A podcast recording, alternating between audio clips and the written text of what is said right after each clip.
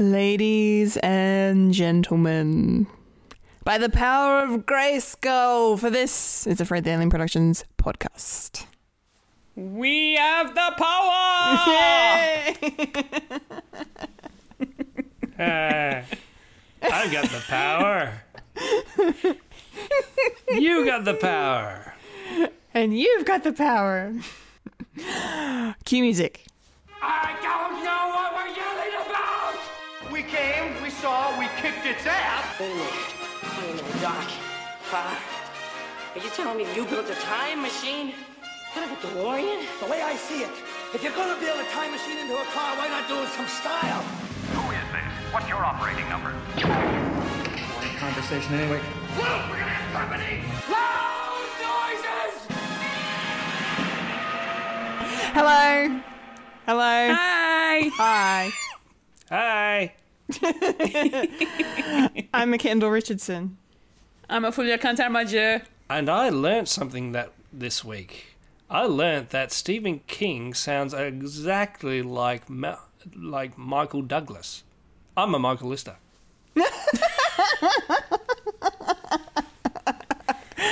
Wow. Okay, I need to go research that because you are now experiencing a podcast called Fred. Yes, you Yes. Right between the ear holes to In the center of your brain. Yes. right in the middle part where it's fun. Allow Um, us to tickle your your uh, your. I'm trying to think of a a um, a, a brain term. Cerebellum. There we go. There we go. Let us Hey. tickle. Let us tickle your medulla oblongata. I just like saying that. I just like saying that. Hello, welcome to the show. Welcome, welcome, welcome. Um, back for another week of mischief, uh, as we we do aim to misbehave. Yes. Guess who's back? Back again. Back again. Fully as back. Yeah, she is. Hello, Fulia. everybody. Hope you didn't miss me too much. Ah, we missed you. Yeah. Aw. Yes. Did we? Well- did how, how did we do? Did we? Did You we? did well. You did Yeah? good. You went very long, but you did good. you had a lot to talk about. I don't blame you. It was a big episode. It was it was Very a good thinky. episode. Very thinky episode. a very mm. thinky episode. Yes. Very thinky. Yes. Freaking awesome. Um, well, I'm glad we did we did you justice then in your absence. um, um, but it's been a couple of weeks since we checked in uh, with you. What have you been watching? Anything fun you want to share? I've been watching a few different things actually. I've been uh, I been um, like I said uh, last week in my notes. I caught up on the Bad Batch, yes! and I watched I watched the recent episode as well, which I'm Ah. really really enjoying. Yeah, You're all caught up. nice. I'm all caught up. I'm all caught up. Um, I'm really enjoying it. Uh, I, I'm really I'm really loving the characters. So um, I can't wait to see how this one continues. Um, I have also watched um, a couple of movies. So um, I have uh, decided to watch Spies in Disguise, Oh yeah. which is which is the the Tom Holland Will Smith animated film about a spy who turns into a pigeon. that was interesting. Um, did you like it? I, it was entertaining. it was all right. it okay. killed an Wasn't the hour and a greatest. Yeah. Killed an hour and a half in lockdown, you know. um, I liked the fact that he was a blue pigeon because it's my favorite color. That's a good takeaway. That's that's how that when you know you had a good time. If all you can just say is like, "I liked the color of the bird."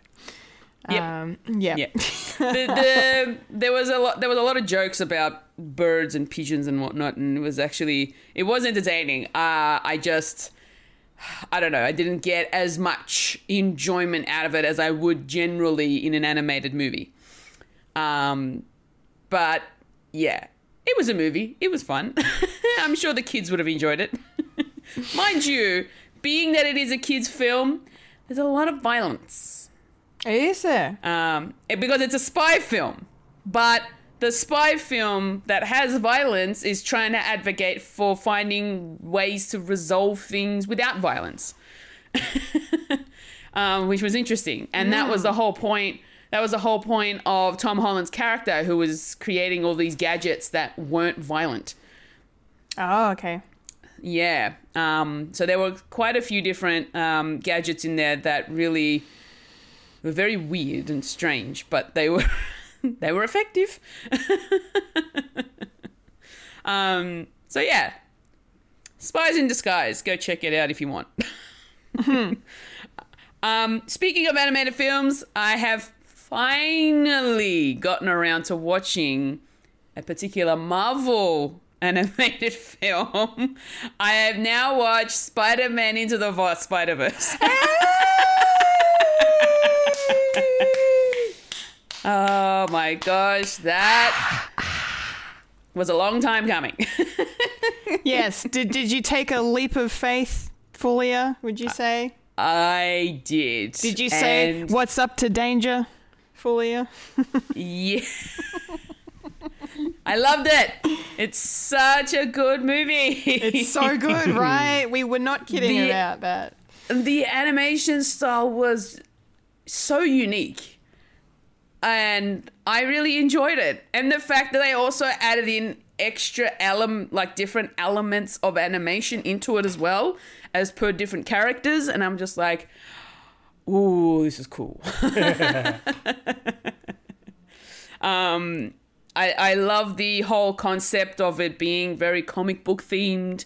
Um, the fact that it's coming out of comic comic books as it's sort of going through the film, and just the fact that the other Spidey people were different animations. Like, you know, you had your Looney Tunes version, you had your anime version, you had your noir version. Nick Cage.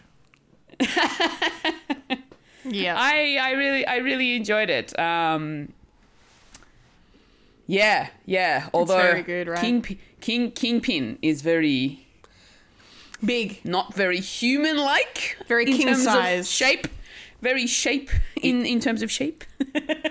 Mi- Mr. Mr. Block.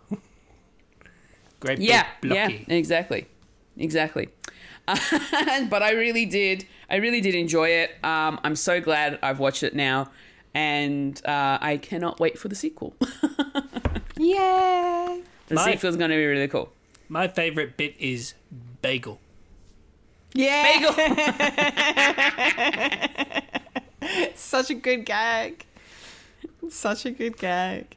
Um, I just love, I love, I love pretty much everything about the noir Spider-Man and his fascination Trying to figure out the Rubik's, cube. Yeah, the Uh, fact he's that he like colorblind. The fact that he like brings it back home to his his universe and like shows it off as like this sacred object is just yeah. I, just- I really liked it. Yeah. Spider Ham. Spider, Spider-Ham. Another another Oh another little interesting tidbit about um, voices as well. John Mulaney's voice is just a high pitched um, Patrick Warburton. What? Because you know Patrick Warburton is down here, but if you put it up high, it's it- it's They're, they're the two sides of the, the spectrum, the audio spectrum. Mm. yeah Patrick Warburton and, and John Mulaney.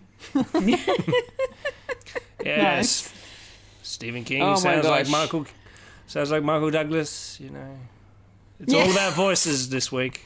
I don't know All why. of our voices. Absolutely. Oh my gosh. Speaking about voices, I decided to also watch the extras or the behind the scenes to Raya and the Last Dragon, which was really interesting. Um, Fun fact Did you know that the production of Raya and the Last Dragon was actually done during lockdown? Everyone had to do it from home, Wow. not not in Disney studios. Wow. So That's everybody had to set up set up like their own little corners and offices so that it would work in terms of, you know, especially for the voice actors, they had to find a space where they could soundproof so they could do the recordings and at the same time do Zoom meetings and oh my goodness, like it was insane. Yeah. Yeah. That's hectic. Funny Hmm. enough, they actually did. They actually did something similar because when they were doing um, Masters of the Universe, because it sort of started with them all going to all going to the uh, recording studio, but then lockdown happened, so you got uh, so they had to make their own own things at home. So yeah, yeah. so so it was sort of half and half. Yeah, exactly. Like some of them had to use their cupboards, like the kids, the kid voice actors had to use cupboards to do their to do their voice recordings. Um, Awkwafina was set up with this this tent that was kind of like a soundproofing tent in her in her living room, supplied by Disney, because she didn't have anywhere to do the recordings in, which was really cool. Um, yeah, so everybody had to figure it out essentially. you Yeah. know? Which was really cool. But very the one other thing that I really enjoyed about the behind the scenes of this film is their pre production, where they actually go and do their research. They did a lot of research about Southeastern cultures, Southeast Asian cultures Yeah. and it's amazing how they put them all together into this one film and turned it and have this whole thing about it being Kumandra, um, which Yeah. was the the main um, what's the word I'm looking for? Um, the main element of the story uh, about everybody being part of Kumandra, um, which was really really cool. And I just yeah, and it's it's amazing to see more representation from different cultures coming through in animations, and uh, you know now now those families can talk to their you know their kids and be like, look, they they look like us and all that sort of thing. So um, it's really really awesome um, to see that, that that's sort of where they went with this story. And I, I really I really enjoyed the movie as a whole anyway. Um, but the fact that that's sort of where it all derived from was so good. Um what else? Um and yeah and a couple of other things I've watched which we will also speak about later on Yeah. and now it's over to you Michael Hi, what have you been watching nothing. Spit take. well, most of the stuff that I've seen is what we're going to talk about later. But uh, yeah, I have uh, what did my viewing of uh, the Bad Batch, and that's that's coming up to a close soon. I'm thinking because yeah, I think like another three weeks, I think. yeah, something like that. So it's sort of wrapping up to something, and ho- hopefully it'll be a good send off, and maybe maybe a couple more seasons in, in it. I reckon. Uh, of course, I've um, M.O.D.O.K. finished uh, this week, so I watched watched all of M.O.D.O.K., and yeah, Yeah. yeah, it's it's okay. It it kills time. I like it, and it ended and it ended sort of weirdly like an actual Marvel sort of story. And it's like, oh, I thought no jokes. Oh, okay. Yeah. So so it'll be an inter- um I'm sort of interested in watching the se- second season, uh, just because it's there, and I've got a um, Disney Plus subscription, so pff, use it. so yeah, so I haven't really been watching much uh, because I've been busy um, trying to not be homeless, and and hopefully Yeah. by the end of uh, by the end of uh, this week, we hear, hear it. I'll, I'll have my own house, and I won't be hey and I won't be sitting on the floor in in my um, mother-in-law's house uh, trying trying to be semi quiet because um, my daughters sleep in the next room and I can't be too boisterous or anything like that. yeah. So, what about you, Kendall? Do you, do you like to be boisterous and and and voicing annoyance and and just yelling and screaming and having the sort of inner monologue, just screaming, just screaming, just absolute screaming? Oh yeah, I watched Bo Burnham's Inside again. Oh, dude. Why did you do that to yourself right now? It's the only way to make me feel. oh, God. Uh, fair enough. That's how the world works. So- If you told me a year ago, I'll be. Uh, you should watch forever. it fully. I I think you like it. yeah. The songs are catchy. They're very catchy songs. Very catchy Bezos, Jeffrey Bezos. Come on, Jeff, get him. Yeah, it's so good. Fuck their wives, drink their blood. Go on, But- Jeffrey, go on, get 'em, Jeffrey, get 'em. get him. It's so good. I when I was reading about Jeff Jeff Bezos going up to space this week, every time that fucking that song got in my head and it wouldn't leave. So funny. Oh man. Um. Anyway, so I have, I have a sort of inkling that he was probably uh, one, uh, he made it so he can actually send it to different streaming services, and um, he was probably thinking he will probably go to Amazon, but no, no, no, Netflix. It is. no satire allowed. No satire allowed. So, Kendall, do you like satire? Yes, I do. I do. We need satire. Satire makes life worth living. Um, I watched a bunch of stuff uh, this this week. A bunch of stuff. So obviously, uh, Rick and Morty. Uh, I watched this week. I missed your video this week, Mike, but I know you were slammed, and it was probably nigh on impossible to actually have it happen. Yeah, Yeah. couldn't really happen because my, my all, all my computers all uh, all packed up. All packed and, up. Yeah. And and the only time that I can actually relax is like four o'clock in the morning. Yeah, that's fair enough. That's fair. So a bonus two episodes. I don't know if I can this week. Yeah. I feel bad. Yeah, I don't feel bad. It's okay. It's okay. Did you watch Uh, Rick and Morty though? I did. I did. It was a good episode. It was, in a way. I've got to remember what happened now because it's six days ago that I watched it. It was. Uh, it was Um, the um, Hellraiser one. Yes, yes. I loved the designs of all the demons.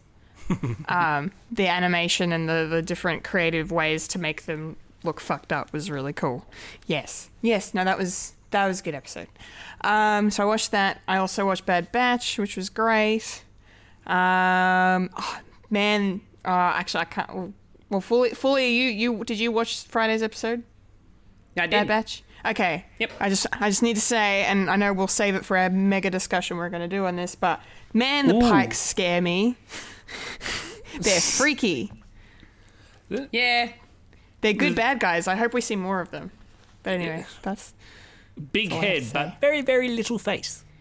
very, Yeah. big head, little face. Yep, basically. good episode though. Good episode. Um, mean- and yes, I yes, go on.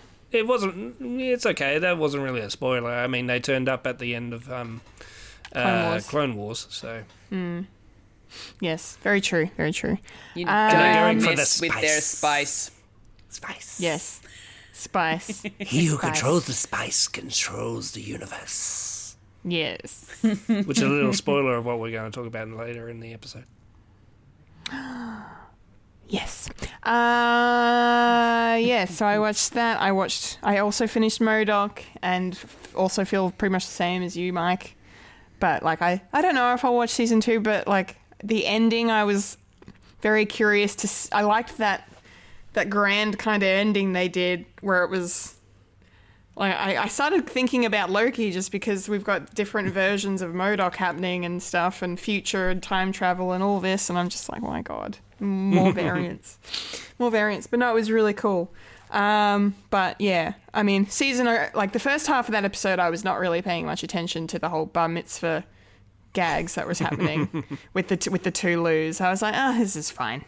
But then it really kicked into gear later on. Um, I watched that. I watched a few movies. I watched yesterday, uh, the Beatles movie. Um, Ah, Yay! That What'd you think of it? Yes, yeah, I liked it a lot. I think it was probably too long.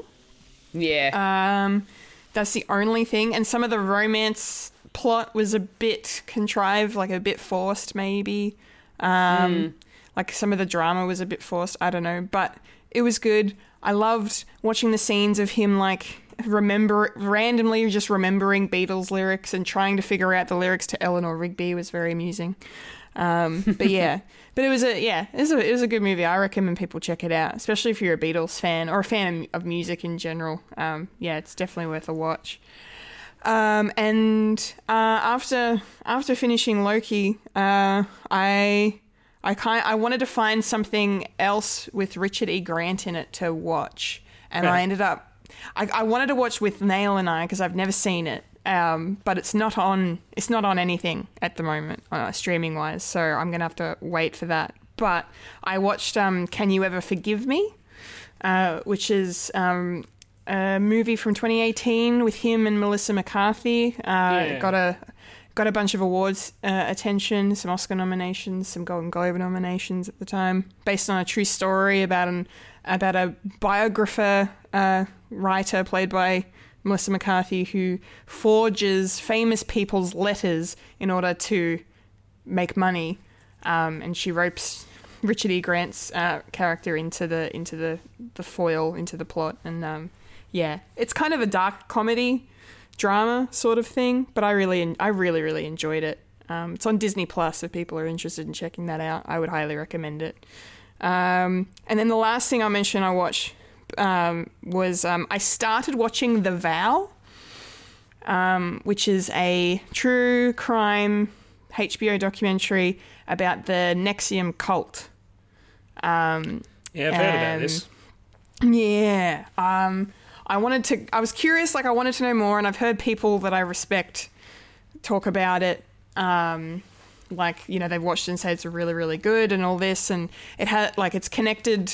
There are actors involved in it from like n- nerd and pop culture scenes. So, um, like ac- actors from Smallville, actors from Battlestar Galactica, you know, people that I've I've watched do their thing and enjoyed. So there's that aspect of it as well. But yeah, my God, it's such. So I've only seen like four, three or four episodes so far, and it's amazing. Like it's so well made. I mean, it's a HBO doco, so it's yeah, it's gonna be it's gonna be high quality. But um, but yeah, it's fucked up. It's really fucked up stuff. It's not not light viewing at all, but um, but it's yeah, it's it's really really good. Um, so that's going to be what I will be watching. Um, oh, and one last thing I have to mention because I wanted to mention it because I'm still watching Will and Grace. I don't know if anyone's paying attention, but I am still watching Will and Grace. I'm getting through it very very slowly. Um, and I this week I watched uh, the episode where Cher actually guest stars um, big, which was so funny because literally at the start of the episode, Jack rocks up with this actual Cher doll that he's trying to give to Will as a present, and then Will ends up giving it back to Jack. Um, and I thought to myself, like, I wonder when Cher makes an appearance in this show because I'm pretty sure she did, but I couldn't remember when it was. And then it was literally that episode. Ah, and What it a was coincidence. what a coinky dink. The, the what are the odds of that? But um, no, I freaking it, it was freaking funny as I couldn't stop laughing just because Jack's impression of Cher is probably my favorite thing in Will and Grace. the way he's like. If I could turn back time, and he just like does this thing, it's so funny. Oh I my got, god, A, I got an impression of Cher. go! Do you believe?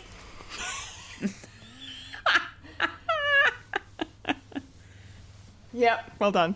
Well done. I love it. um, anyway, that's enough for me. I've been watching, as I said, a bunch of stuff. I just really wanted to kind of touch on all of it. Um, and there's more to be touched on later on. Take that sentence how you will, uh, because Don't touch it me is there. time. it is time. It is time to dive into the nerdy news.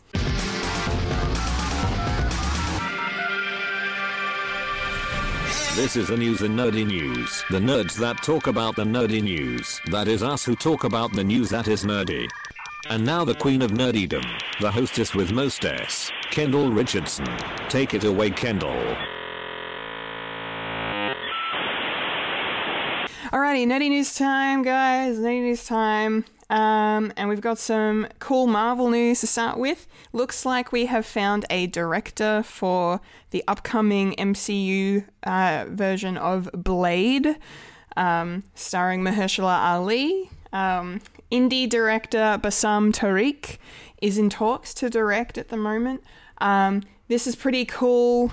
Um, apparently, one of the mission statements of Phase 4 from Kevin Feige was finding um, sort of untapped resources, finding filmmakers that uh, aren't so established, um, that have interesting and exciting takes on the the Marvel IP. So, uh, and this is one of them. Um, with Bassam Tariq hopefully signing on um, to join to join Blade. He hasn't really directed a whole bunch of anything. He's done a bunch of shorts, but the only major film he's worked on was a film in 2020 uh, called Mogul Mowgli, uh, which starred Riz Ahmed. Um, so, uh, but yeah, like that's all he's literally done. Now Marvel's like, yep, you can have Blade. So that's pretty cool. Uh, we know nothing else about Blade uh, at this stage, but it's uh, very highly anticipated by lots of people. So I can't wait to see how that develops. Um, crossing the pond to DC now, um, we have some exciting HBO Max related news. Michael B. Jordan, um, who fans have been kind of wanting and hoping for a while, was going to um, get involved with Superman in some form or another, is actually officially finally going to be involved with Superman. Um, he is developing a Black Superman limited series for HBO Max, where he may also star as the title character. Um, Val Zod, um, a black Kryptonian that in the comics holds the mantle of Superman. Um, but that is not confirmed that he will be playing Val Zod as well. He's at least going to be uh, bringing this to fruition, um, which is super, super exciting. Um, Val Zod was the second character to take up the mantle of Superman uh, in the DC, uh, the New 52 um, era of DC Comics. Um, after his parents were executed by the Kryptonian court, Val was sent to Earth 2, an alternate version of DC's Prime Earth.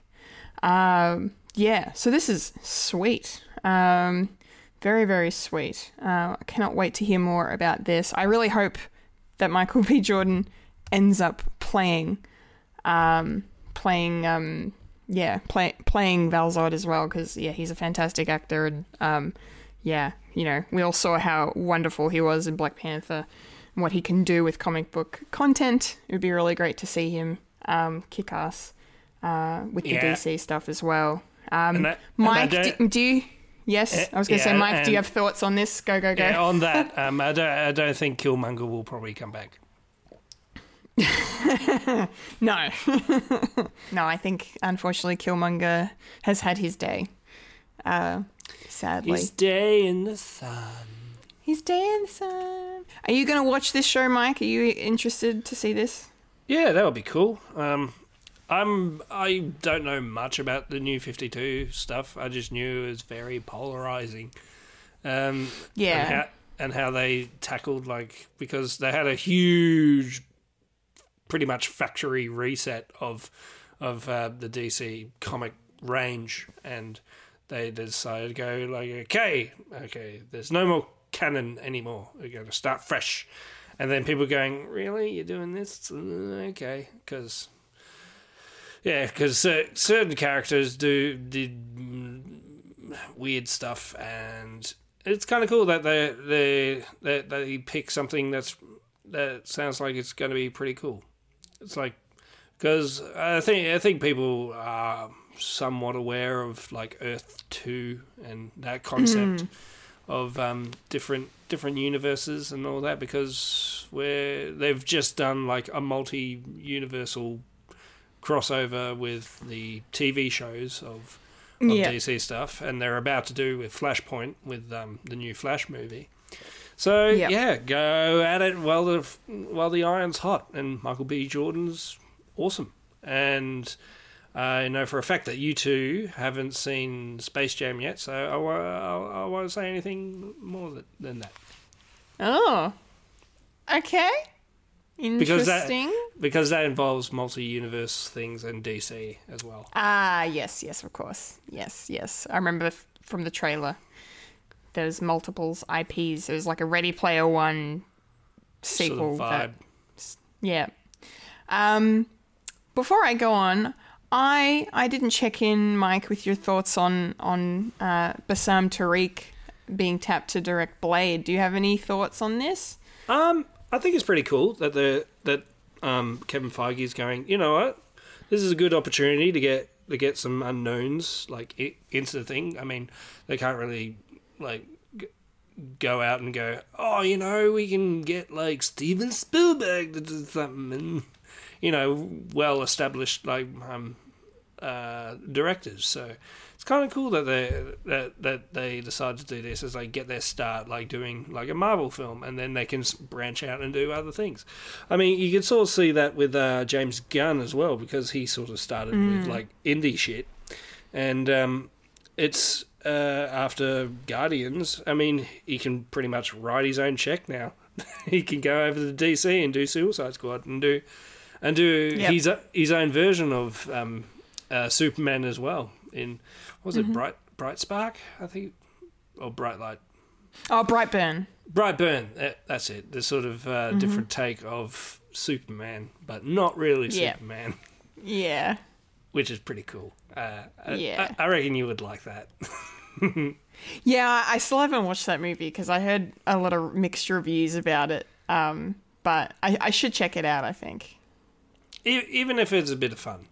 I mean, Yeah, don't take it too seriously, sort of thing. Just yeah. yeah, I mean, it's James Gunn, dude, just doing like a um a passion project and that sort of thing. Yeah. that doesn't Yeah. hold to anything. It's just he's doing his own thing. So he's yeah, just like I can make this. Yeah, I can Yeah. make this because I have the money and I have the the reputation to kind of do whatever. yeah. I Hmm. Is mean, if you got it, you can do it. And yeah, and going back to say, yeah, I I think it's a it's it's a real real good um show to just to get so, get some up and comers to do the, do something cool. And yeah, I mean, Blade. it's a very like the original is very niche, so it's going to be interesting in how they're going to take this. Are they going to send it, take it back to what Blade used to be? I mean, he wasn't all um, leather bound or anything like that. It was just a, a 1970s guy just do, doing his own thing. Yep. Yeah. I can't wait to see how Blade kind of connects to the other MCU stuff. That's going to be very exciting. Well, they did name drop some vampires in Loki, They did. and also in uh, Thor, Thor Ragnarok as well. They did. Yes. Yes. When Korg has got the like the the three stake like spear Yeah. thing. Trident, maybe. Trident, sort of a trident with stakes, Yeah. sort of. Yeah. If you want to stab uh, three vampires at once. Yeah. Three vampires that are huddled together. uh, it's good stuff. All right. Kind of, Mi- kind, kind of a freaky circle. Yeah. oh, and yeah. oh, yeah, no, this is a freaky circle. like a, I can't remember the quote now. It's been so long since I've seen Ragnarok. Anyway, gotta love Korg. Um, moving into some um, more DC news, uh, we have our Barbara Gordon, um, Leslie Grace from In the Heights. um, has been cast as Barbara Gordon slash Batgirl for the upcoming um, movie of the same name, Batgirl. This is the solo film for hers that has been in the works for many moons, um, passing from different writers and directors, uh, and finally. Um, it's getting a home only on HBO Max. It is, I think we've previously talked about this on the show. It's not going to be released in cinemas, which I think is a big missed opportunity and a big shame. But with the way the world is, you know, you can understand why Warner Brothers would want to do that. Um, so it'll be an exclusive to HBO Max that'll drive their subscriptions. Um, but um, but yeah, really cool to see Leslie Grace um, making waves um, with her performance in In the Heights. I thought she was very very good. Um, uh, I really enjoyed her performance in that movie, and uh, yeah, so it's cool to see that she's going to get a chance to make Barbara Gordon her own because we haven't really seen we haven't really seen too many live action Barbara Gordons previously. So um, No. especially in a we've never had a Batgirl movie either, so this will be the first of that. Um, I think. So yeah, yeah. Mike, are you excited for this? Yeah, um, I'm trying to think for a live action. It's probably probably Batman It's and just- Robin. Yeah, Alicia Silverstone. Yeah. Yeah, and she wasn't even Barbara Gordon, really. so No, she was. Well, she was still Barbara, wasn't she? I think Yeah, her she name was, was- still Barbara, but, but it was she- um, Pennyworth. yeah, she was related to um, uh, yeah Alfred. Alfred, which didn't make sense. Nope. Oh well. But it's okay. It's Uh, fine. Yeah, it's kind of cool because uh, Barbara Gordon pro- is an awesome character. Um, uh, hopefully they don't do Oracle. I think they just let her be Batgirl uh, and do her own thing. But there is a thing where if you you can't have you can't have Barbara Gordon's Batgirl without Bruce Wayne. So who's going who's going to be Batman in this? Or they or she's just going to do her own thing. Don't know. Or may, um, maybe they just mentioned like there is a Batman. I don't. I don't. Yeah, don't rely too much on Batman. And Yeah. and kind of cool that uh, they they're getting someone uh, you know a person of color uh, just to do just to do Batman. Absolutely. Yeah, I know there's a lot of grumblings around. Oh, you can't. Uh, uh, shut up. Um, Commissioner Gordon in the new Bat- Batman movie is going to be black, so get over yourselves, you piece of shit. Yeah. It's Anyway. fine. Who cares? Yeah, and she's Latina. It's going to be awesome. Yeah, no, it's going to be super, super cool. Um, yeah, I am also I share your concerns about the the Batman thing with this.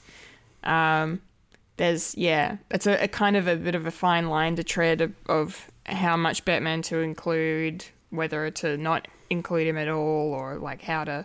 So I really hope that they've got a good story locked down for this one.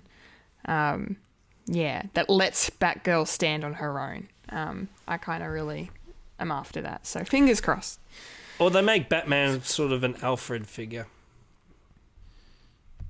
Yeah, Like yeah, they he- could do that, Like he's like a that mentor. yeah gives her, which is sort of what the relationship is. That sort of gives her the sort of equipment and that is like you know, and you and you talk to me. So, but it's going to be her her um her her vehicle to drive, uh, and yeah, that'll be Yes, very and interesting. no, and yeah, and no, no, like you said, no Oracle, please. Um, not for a long time. no. We don't, you know, we don't want them to do a Zack Snyder and be like, let's introduce Superman, let's kill him in the second movie he's ever in.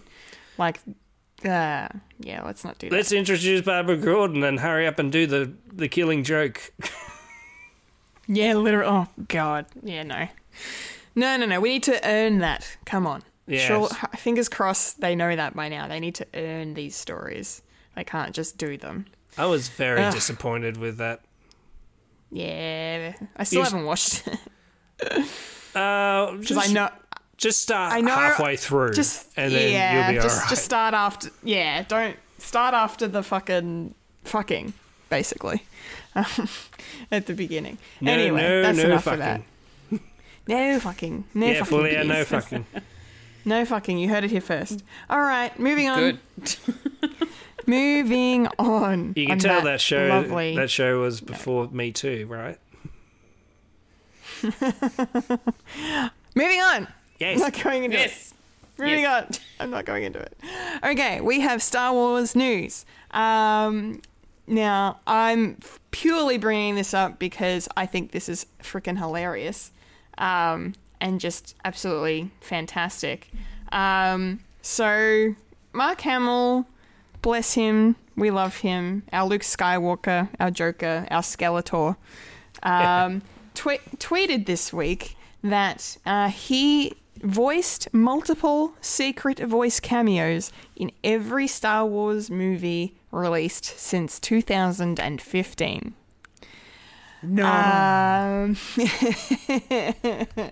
so uh, yeah, because he he he tweeted that he shared this uh, article that Wikipedia uh, on Twitter shared that they said that um, the droid EV-9D9 was voiced by Mark Hamill in The Mandalorian Yeah. um, and then um, which is really cool. And then um, Mark was like, "Well, I actually did, you know, every I voiced something in every single one, including uh, Solo and Rogue One." Um, so now people are on the hunt to kind of find every other every other voice cameo he did. Um, it's the. Mark Hamill hunt down. It's the it's the Hamill hunt. yeah, it's a Hamill. Um, it's so it's so good. And then I also really like the fact that he tweeted um, what his pseudonym is, um, which is William M. Patrick, uh, uh, which is a What a the- name. Was the name the, the names of his brothers? So it's very Oh, it's okay. very Well, that sweet. actually makes sense. yeah yeah. so his older older brother William and his younger brother Patrick. Um, and, and the M uh, is Mark. Well, apparently not. Apparently, not. he said he said he's not telling what the M stands for, but I'm I'm fairly certain it's it's Mark, and he's just being a troll.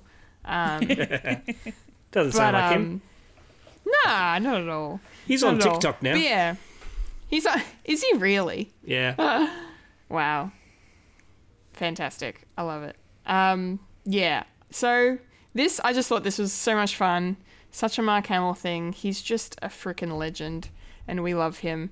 Um, Fulia, what did you what did you think about about Mark's revelation? Well, um, I probably won't go on the hunt for them, to be honest. I'm not that invested. Um, but it's actually really cool that he has had the opportunity to voice different characters in all of the different, um, you know, all of the different uh, Star Wars films. And that'd be, uh, I feel like that'd be so much fun to do. Um, if you, you know, if you had that opportunity and it's like, yes, I like this. Let me. And then no one will know until one day I reveal that I've done it. Tell someone lets so that's it it's slip. actually yeah it's actually it's actually really cool and the um just the fact that you you know he he got more more voice acting um opportunities which is really awesome as well Yeah, hundred percent. Yeah. Um, Mike, what are your thoughts? I think that's pretty cool. I mean, uh, Mark, after like Star Wars and all, and all that sort of delved in, into um, vo- voiceover stuff because everyone knew him as Luke Skywalker. It's one of the reasons why he originally didn't get the Joker. It was going to um, uh, Tim Curry, um, but Tim Curry could, couldn't do something. I think there's like um, there's uh, like videos out there of Tim Curry actually do, doing the Joker, like way back when with the uh, Yeah. animated series, but he couldn't do do the rest of it, so they decided to just bite the bullet and said, uh, just let Mark do something.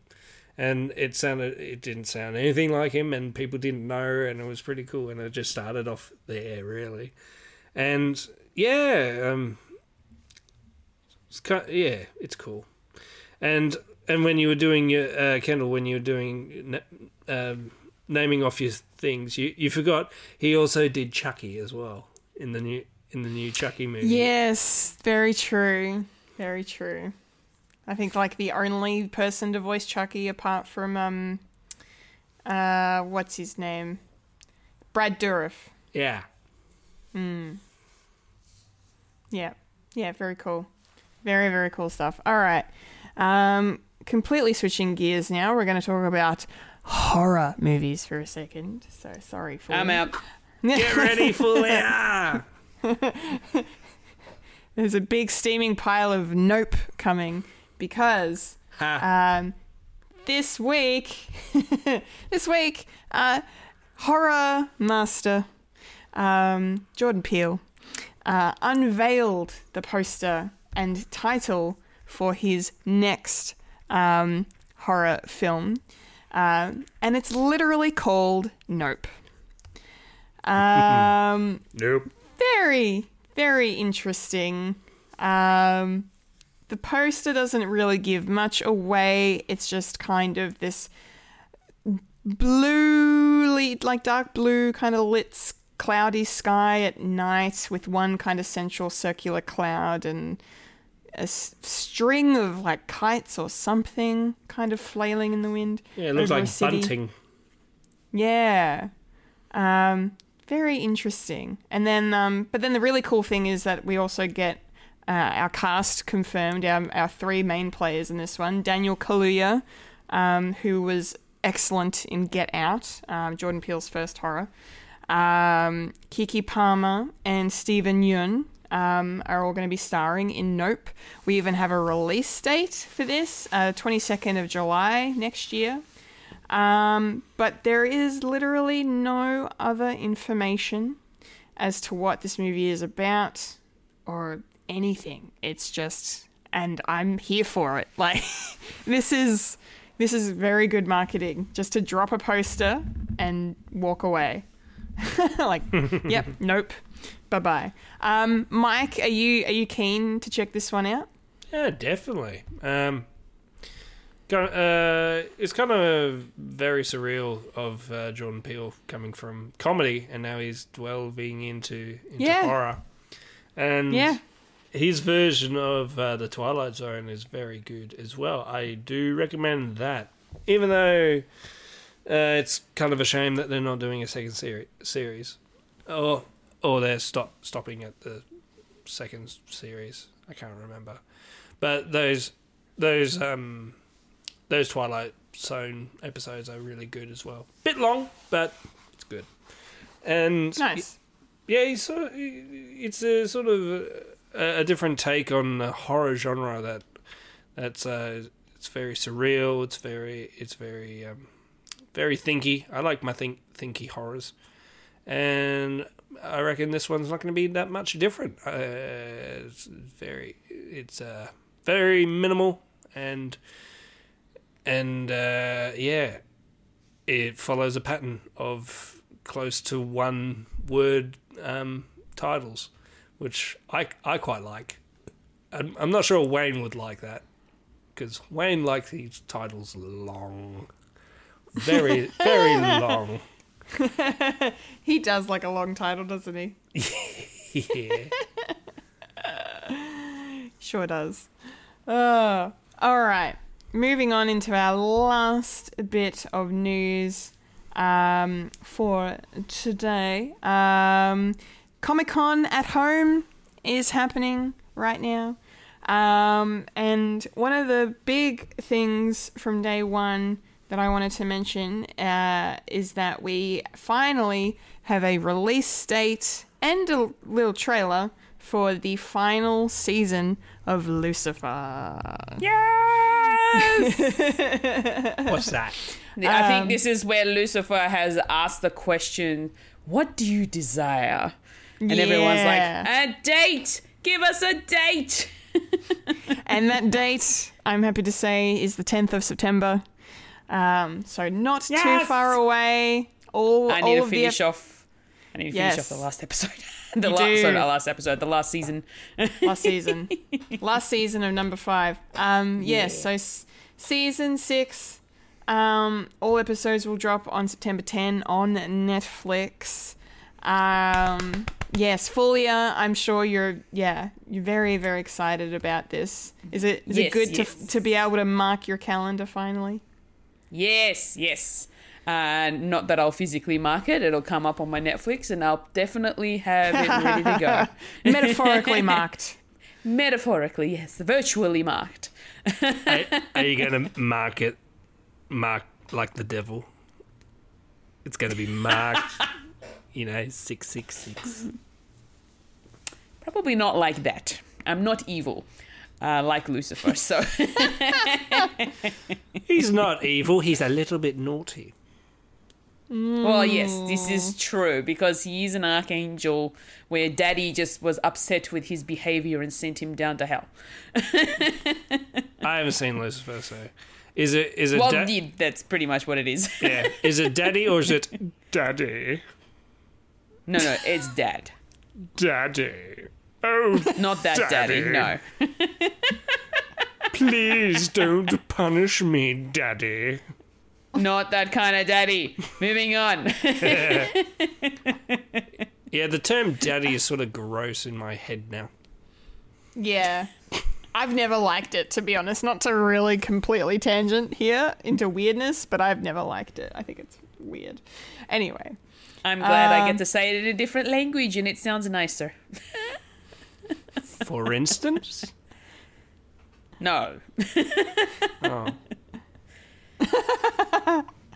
I just say dad in Turkish. Dad. Baba. Dad. Baba. Baba. Yeah. Baba. Yes.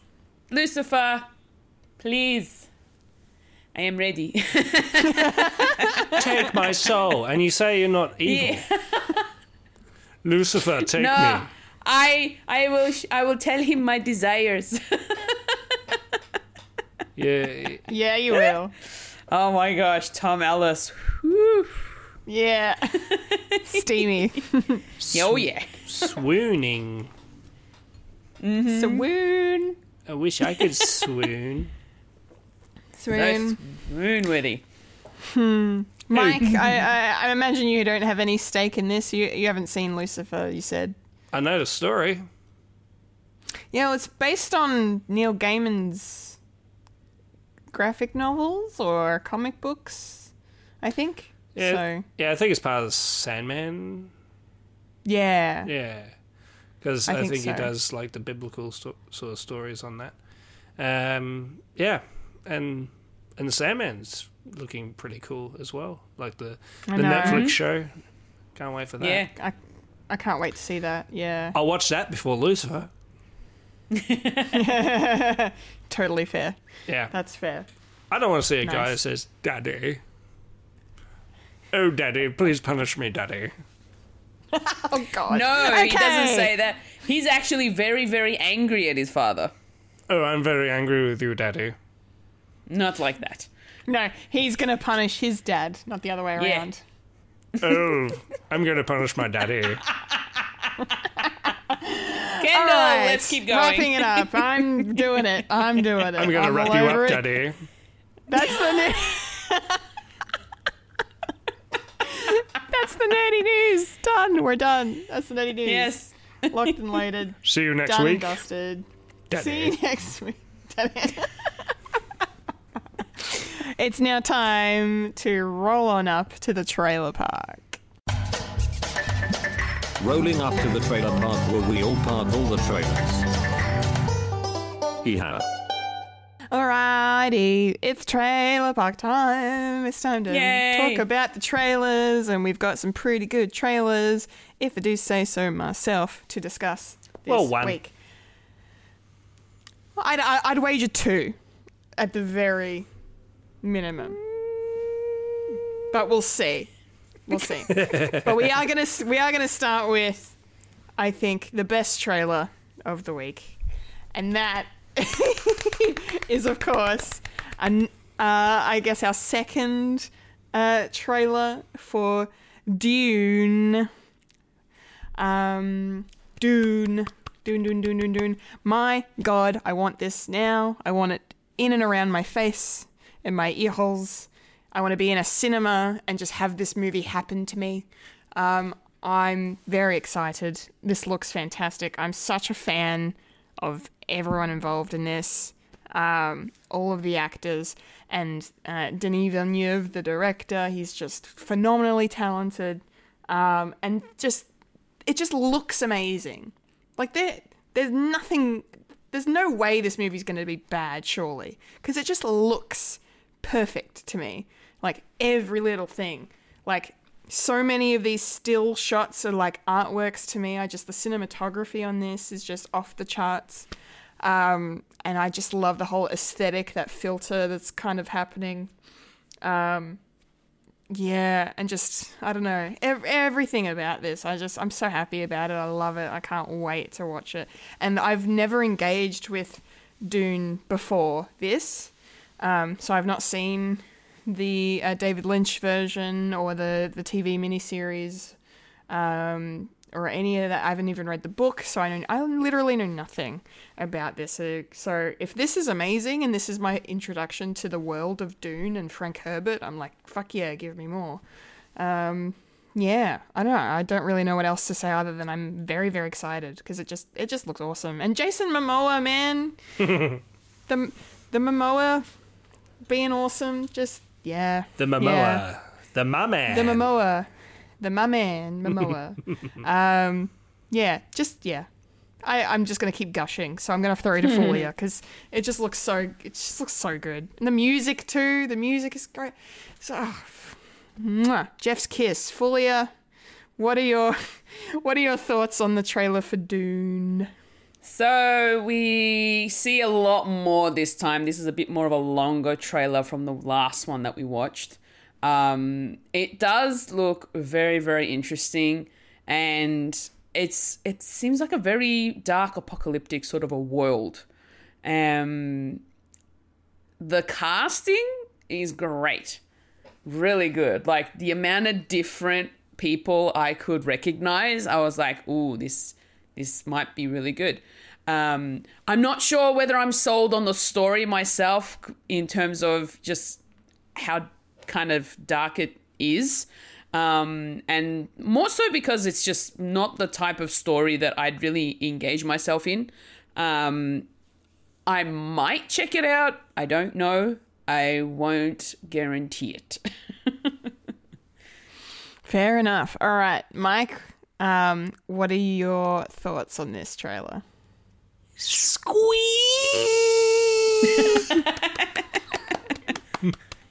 Very excited.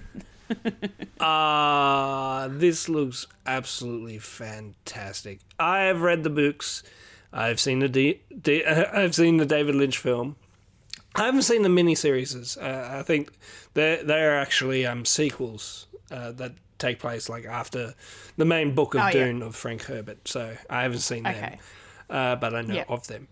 Um, yeah, it, this just looks really, really beautiful, and and um, and I'm, I'm not sure if there's people out there that's like David Lynch purists, but it, it I, I don't think you need to watch that film to actually get this film.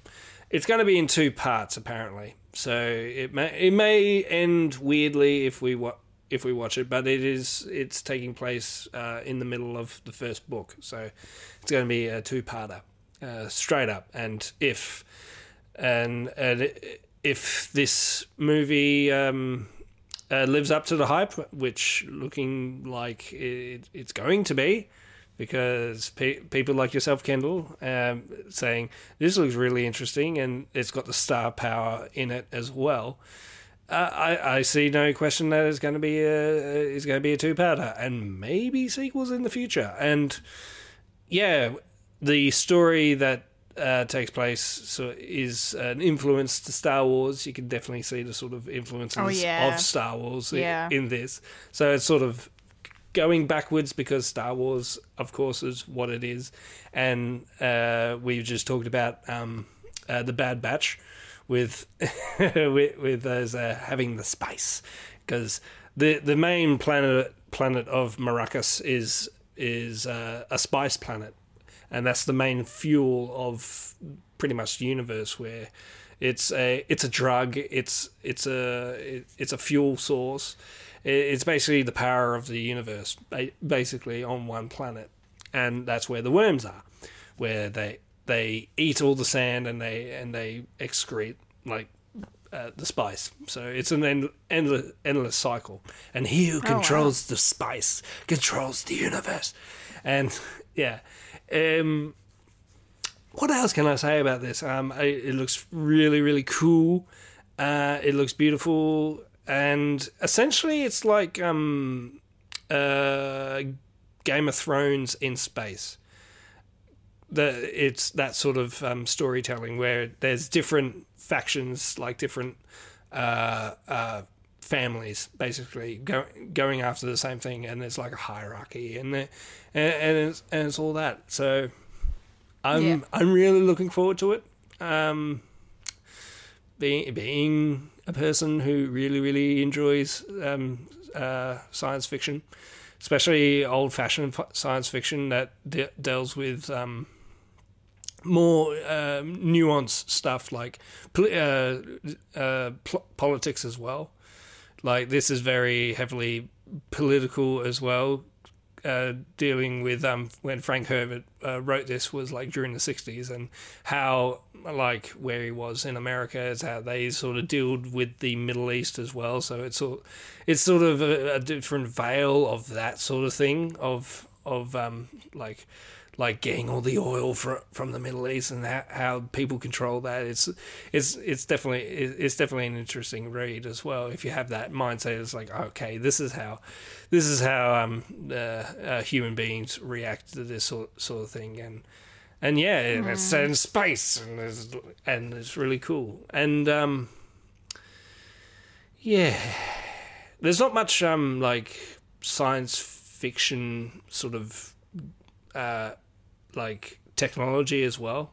Like in the book, they sort of, sort of say, well, they used to have all this technology, but they sort of go back to like primitive sort of stuff because because they didn't really need to like go out. So it's a sort of a sort of where it's sort of where, what Star Wars Star Wars does, where a long time ago in a distant galaxy far far away, it's like a long long time ago. So where everything's like like decrepit and old, and it's like that aesthetic, and that's where sort of Dune sort of was. So Yeah, nice. I love it. Um, when are we going to see it, Kendall? Well, um, we have a a better release date than what the trailer says, um, because according to IMDb, in Australia, Dune will be in cinemas on the sixteenth of September. So, it's coming soon. Up It's for coming that. soon. I cannot fucking wait. It's gonna be so good. Oof. All right. Next trailer um, is our first look at the Last Duel, um, which is based on a true story. Um, let me bring up a synopsis uh, for everyone. Um, because similar to Dune, um, this one's got a bit of an all star cast on it as well. Um, with Jodie Comer and Matt Damon, Ben Affleck, and Adam Driver. Um, but yeah, it's based on, like the story says here, it's uh, King Charles VI declares that knight Jean de Carrouges settle his dispute with his squire by challenging him to a duel. Um, so there's going to be glo- it's glove slap the movie. Um, if anyone gets that reference. Wow. Yeah, you're welcome. Um, yeah. Oh, it's a Ridley Scott movie. That's I was like, someone notable directed this. Ridley Scott. Yeah. Um, so yeah, and apparently Ben Affleck and Matt Damon co-wrote the screenplay, um, along with Nicole Holofcener. Um, so that's cool. Uh, yeah, I really like this trailer. I'm, I've said it many times. I'm a sucker for a true story. Um, film. I love those kind of movies where, you know, reality is just sometimes more interesting than fiction in certain cases. But you can't you can't make shit up. Sometimes it's just this is what it is. Um, Yeah, and it's you history know, something is that happened. sometimes more interesting than than something made up. Yeah, yeah, absolutely. And for something that's happened a long a long time ago, um, as well, it's just fascinating because I've never I've, this is I'm not really familiar with with this story or with these happenings, these events. So I'm excited to to see something new. Um, that's a part of history, I suppose. Um, but it was a very well put together trailer. I think probably it probably showed. I don't think it showed the whole film, but it probably showed maybe too much, a little bit. I don't know. Um, it probably didn't need to be as long as it was, especially considering this is the first trailer for it, and they've pretty much gone the whole hog and done a whole let's show most of the movie sort of thing. Um, but that said, I mean, I think it looks spectacular. The production values are, are quite good. The only the only things I can't, I, it's going to be interesting to get my head around is just the appearance of Matt Damon and Ben Affleck because because they're in these ridiculous wigs. And I know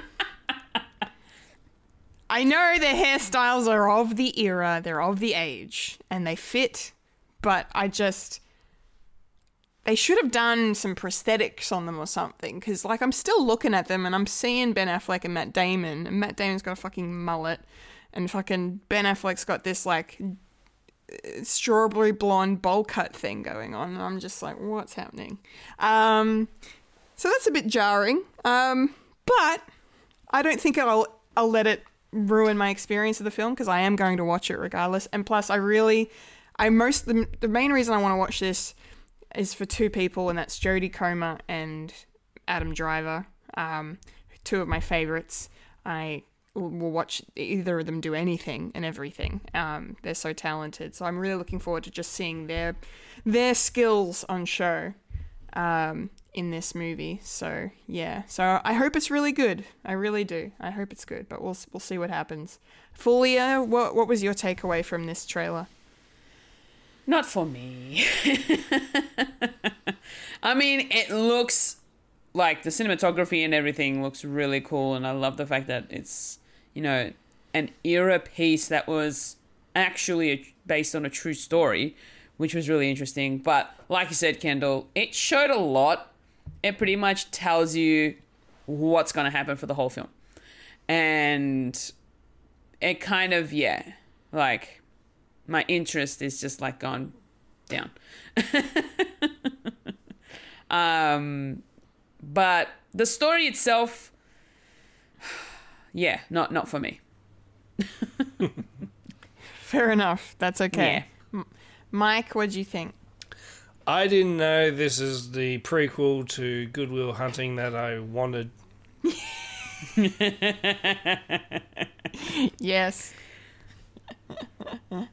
If it's love it. if it's written by Men in Bat, Men in Men in Bat. if it's written by Matt and Ben, it's Yeah. got to be a prequel to Good Will Hunting.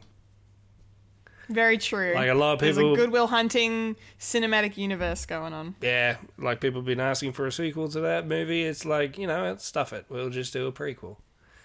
Set Yeah. set in middle-aged England Yep. Why not? because yeah, fuck it, why not? And Ridley Scott, he knows how to he knows how to um, set a scene because because yeah, I like Ridley Scott with the with his movies. Some are a bit of a hit and miss, but but with this one, it's, interesting. I don't think he's actually done like a period piece. Uh, no, I don't think so. Not like this. no. Let me just double check that. Um. Yeah. Uh, da, da, da, Well, Gladiator. I guess. yeah, But that's different. It's a little different. Um, what else? Uh, I'm on producer. Why? I don't want to be on producer. I want to be on director. Yeah. Um. Oh, yeah. Nah. yeah, he did that Exodus movie, but that's also a bit different. Uh, Kingdom of Heaven, he did, so that kind of Yeah, so ties into the similar era. So he's sort of, he's not a stranger to this kind of, I, I don't know, aesthetic, I suppose, this time period, yeah, but not really like a, you know, it's not, it's not his niche, it's not his bag that he does yeah. often. Like with, with the ones he's like he, he likes to do the big and the epic, and the sort sort of like outreaching sort of movies where where this one's sort of like a bit contained for good for for Ridley, and um yeah, it's it's a very it, it looks very interesting. I, I don't know, it, it it sort of reminds me a lot of um the sort of uh historic period pieces that I don't know your your mum like would like to watch. The you know they're so, sort of like uh, like the Elizabethan ones, where where it's it's just a small contained story, and we've probably, as you said, you've, we've probably already seen it because we just saw the trailer. I mean, eh, anyway, I don't know if I if I would watch it or not. Maybe if I show it to my wife and she says, "Ooh, I like I like Matt Damon and Ben Affleck," I might watch them. Date night. Yeah, date night. See see um see uh oh Adam Driver uh just wreck shit. Yeah. Up for that. yeah. Up for that, 100%. He's got the face for it. He's got the face for anything, like l- just long hair and mustache. I want to see him as like Prince John, in like in like a, a Robin Hood sort of thing. I, I I could sort of see him be being the new Alan Rickman. Yeah. Totally. Yeah. Um Yeah, he was um in um that Don Quixote movie that Terry Gilliam did. Yeah, Um yeah, I haven't seen it, but it looks interesting. there's actually a documentary about that movie on how it was being made. Oh, cuz it took like forever for that to get made too, didn't it? Yeah, it's like 17 years or something, Yeah. something like there was so much like ridiculously long. Yeah. Ages, ages. All right. Enough sidebarring. We have one more trailer to discuss, and that is uh, a complete genre switch as we go into discussing the trailer for Vacation Jackass Friends. forever. Oh, sorry. Sorry. No, no Jackass here. Uh, Vacation Friends. Oh, Yeah, sorry. Sorry. Vacation Friends. We're doing a comedy. Um, Jackass is a now. Yeah, it's a different kind of comedy.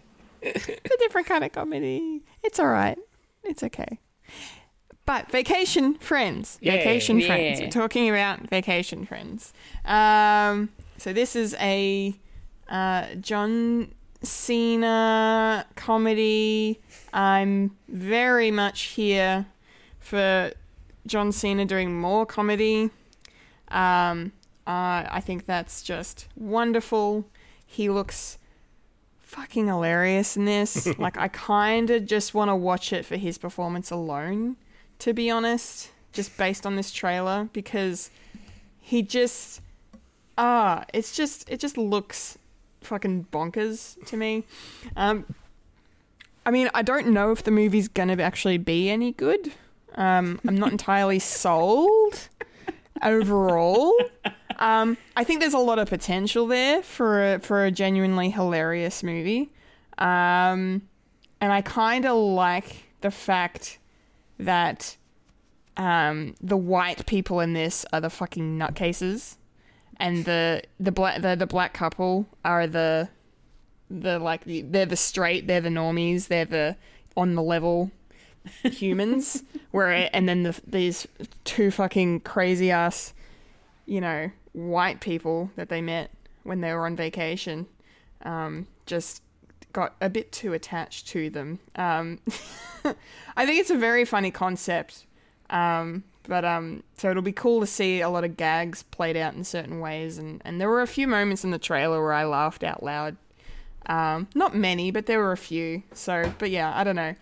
I just I hope it's good because yeah, Tom, uh, Tom, John Cena, John Cena. You can't see him, um, but I hope you can see him doing more comedy because he's fucking hilarious. Um, yeah, Fulia, what what were your takeaways from from the trailer for Vacation Friends? So I ended up watching the trailer for this during the week uh, as it popped up on my Facebook feed. And then today uh, I saw that there was a Red Band trailer for it as well. so I Yeah, thought, I watched I watched the Red Band one. trailer. Yeah, good. Um, yeah, it's a n- crazy journey for a comedy. I feel I feel like it's um oh it, it, it just reminds me of another movie where thing you know the they get drunk and high and and then you know all sorts of bad things ensue and to be reminded later on um oh my goodness it's just john cena though. Whoa. Never seen him in this kind of comedy before. So that's interesting. And yeah like I, I want to watch it but I know that there's gonna be some crude and cringy jokes in it that I am not gonna be able to appreciate. And yeah, I mean, I just want to see how much John Cena takes this role. Because it's just like on such another level. I've never seen him do anything like this before. So, and just his smile is so infectious. You see him smile like so, like ear to ear type of cheesy grin, and it's amazing. yeah, have you seen the poster? no. Look at the poster on the IMDb page, and it's and John Cena is flashing that hilarious smile.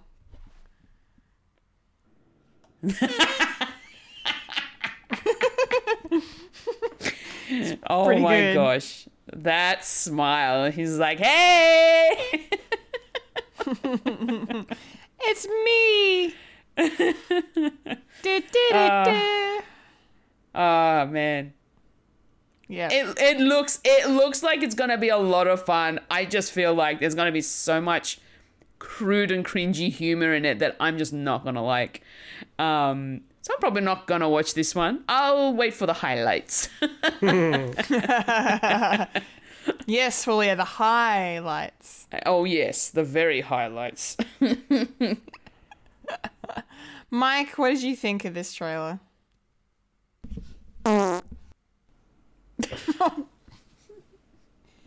no. I didn't want that. Crude. I didn't want that at all. So anyway, um,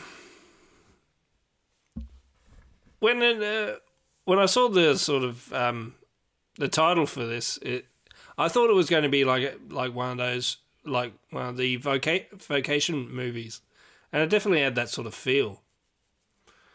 You know, the sort sort of Christmas vacation and, and Vegas vacation and all that, and this is Vacation Friends. It sort of had the so- same sort of font as well, and I thought thought, oh, is, is this the vacation? Uh, and and it's not actually. I was just looking at nope. just looking it up and I thought, oh, okay. So, yeah. Oh well. Don't know where to go from this. I think I just bummed out the room, did I? No, no, no, no, no, no. There is one thing you could say. What's that? When are we going to watch it? Or half of us? Yeah. yeah, or maybe not any of us.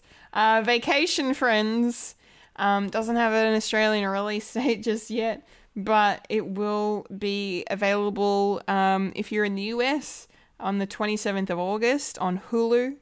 Um, so maybe for us, it'll either be a Foxtel or a Disney Plus uh, star release down here. Um, but yeah, we'll see. Depends who's distributing Hopefully it's it. good. Yeah. Yes, it does. Yes, very true. Very true. All right, let's roll on out of the trailer park. Enough of that, because we've got some pretty awesome things to talk about as we have a quickie review. Quickie review. So, uh, on Friday, the first five episodes of Masters of the Universe Revelation dropped on Netflix. Um, and all of us here on the podcast are big fans of uh, the creator, the showrunner of that, Kevin Smith. Um, and um, and particularly one of the uh, co-writers on the show, Marc Bernardin, uh, as they co-host Fat Man Beyond, which is uh, one of our favorite podcasts we like to listen to because they're awesome. And quote And, um, constantly. and quote and reference constantly, once a week at least. Um, Jeff's kiss, anyone. So, uh, yes, so I that was the main reason, honestly, for me wanting to watch this show because I have no connection to the source material at all. I've never engaged with He Man or the Masters Universe in any way except for that meme with the Four Non Blondes song. Um, that is it.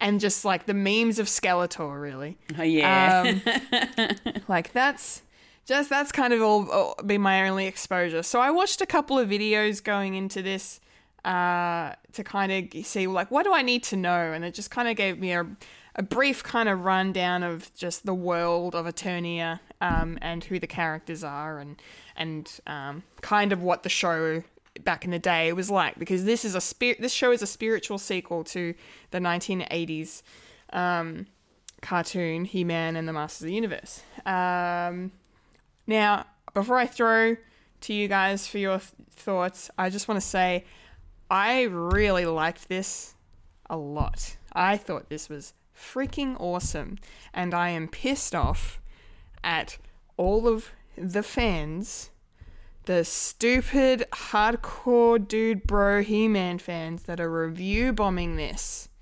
online because damn, it's got like fucking 94% on Rotten Tomatoes and the audience score is like 31% because people are just logging in and saying it was shit because it's a Teela story and not a He-Man story, which is just just shut the fuck up.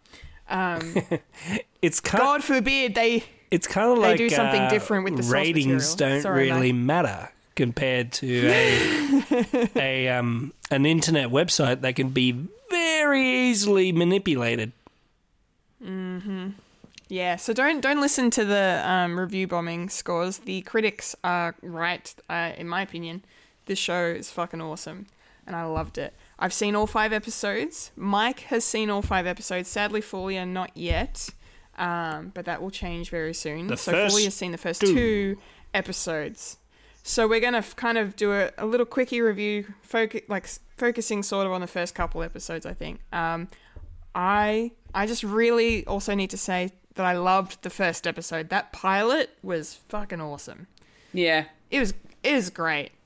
It was really good. Um, yeah, I love I love everything about this. Like the animation is style is so cool, um, and the the fucking music. Like you know when you've got Bear McCreary doing your score, you're you're in for a for an aural spectacle. Uh, and he, he definitely delivers, and um, and then all of the voice actors are just wonderful in all their respective roles. Um, and yeah, the story's great. I love the story. I think it's awesome. Like the fact that it's kind of this, like it felt like, you know, that feeling when you're watching a show, um, you know, that you like or you're into or, or whatever, and you you get that feeling when you're sitting down to watch the finale or like you're watching the last episode of the of the season or the the whole thing. This this whole series so far, especially in this first episode, had a finale vibe to it, and I think Revelation is, I think, sort of a bookend sequel. Like I think I don't know if they're making any more beyond. Like I know there's going to be a part two, obviously, but I don't know if they're making any more beyond that. Um, I guess we'll wait to see what Kevin says on the podcast. Um, but yeah, I don't know. I got this big, van- like, epic finale feel about it because it was just so hectic and, and twists and turns everywhere. I, I loved it. Um, Fulia, what did you think? What did you enjoy Masters of the Universe Revelation? I I really did. It it does give you as a as a newbie to the series itself. It's it really sort of like Kevin said. It it at least gives you an idea of what the characters are, or who they are, and what their actual roles are in the story is, and. Yeah. You know, just seeing you know the battle scenes, the just the just the magic of it all is it was really awesome. I loved it. Um, I definitely want to keep watching this, and uh, my goodness, like I don't know what the fans are complaining about. It's fine, mind you. I'm yeah fans. Uh, I've I've never I've ne- as I've said I'm a newbie to to the He-Man universe. I this is I've never seen the original series. Um, like you, Kendall, I know of Skeletor through memes and and just you know just random pictures here and there, um, and you know random clips from this from the from the show as well. And the one other thing I will mention is um, the Toys That Made Us series on Netflix also talk about the the He-Man toys that were produced in during that time. Um, so that's kind of the I've got like a little bit of knowledge about it, but not a whole lot about it. Um, but yeah, the first episode was just it was awesome getting to hear Mike ha- Mark Hamill playing Skeletor, which was so cool. Um, and uh, yeah, and just it was great, and I love the animation style too. It's it it's almost similar to the original. I think, yeah. I mean, apart from the fact that today's technology is a little bit better than what it was back then. yeah. and and also the order of uh, preparation as well. Like they did like little tricks of trying to cut down on costs, as like doing th- doing like the same shot over and over and over, just with a different background. Yeah. yeah. So they upscaled for that one. Yes, they definitely did. Nice, Mike. What did, what did you what did you think of it? Um, you you have a good time watching it? Yeah, it was alright. Um, that's code for saying I actually enjoyed it. Um, yeah, I really did enjoy, enjoy this. Like I went into it like the same, like the same as you two. Um, uh, not knowing anything about about like the back backstory, I just knew it was just okay. This is the bad guys. This is the good guys. They go and fight, fight, fight, fight, and and that was basically it. It's like uh, maybe this week, uh, Skeletor will win. We don't know. Is there stakes? Definitely in this series, because because of because you know it's a it's a new chapter and it's definitely made with love and I actually quite like this sort of um, um, fans is sort of their ta- take on where He Man would be like at this present time, like considering where we are as uh, as uh, a, as a, a viewing audience of like everything that has come past, present, and future. It's like we we've we've beyond like the, the realms of like the golden age of television. Like we we know what we should expect from our heroes and our anti-heroes and and it's not all it's not all cut and dry like black and white. It's it's it's mixtures of gray uh, and I really enjoy the sort of storytelling they're actually doing especially with like like a TV show like He-Man where the toys were invented before the actual story. So Yeah, yeah. so I, I'm I actually really had a big kick, kick out of this because I because I like the first episode where if you're like novices like us, it's sort of like a crash course of what these characters are, like individual characters, and and what they and, and where they are in the world, and uh, and something happens, and then and then you can see the sort of world that they've built, and it's sort of changed because because of a particular event, and you can sort of see the sort of power vacuum uh, within this story and where where each character is sort of go, going into, and yeah, I I really like the sort of storytelling that you can actually take an IP such as this, like didn't really have much to expand upon, that they actually bring bring more more to it and more nuance and and and different things like uh, like like the certain characters and their journey. And yeah, I really enjoy it. And also a tidbit that I actually quite like because I actually saw the um, uh, a sort of like uh, an after show that they did on Netflix uh, where they were ta- talking about like the first chunk of He Man, and they're going to say, "Stay tuned for the next chunk." And also that um, the the guy who does the voice for Moss Man uh, is actually the same guy who does the original voice for Skeletor, uh, Alan Oppenheimer. Ah. So they brought back uh, Oppenheimer j- just for that particular role because, you know, you, you got particular fans going, "What? You're not going to have that guy? He's he's he's the Skeletor." It's like, well, the story that they're having, you can't really have the evil guy going, "Meh, meh, can't do it, no, meh, meh." It just wouldn't match, and and of course you've got Mark Hamill doing uh, Skeletor, which is pretty cool. But they uh, it's kind of cool that they get like the old guard back, so they can do like do like mm, wouldn't say a cameo, but they would do something uh, saying that there's no blood, that they don't cut off. Is like no, that's them. This is us. But we're sort of embracing everything, including the fandom and include including new new audiences and and including like the may, maybe the fans that don't really like it. It's like, well, well, have you watched it? No. Maybe you should watch it and maybe learn a thing or two about about um you know intergenerational like audiences as as well. It's sort of like any, any sort of fandom that you have, like.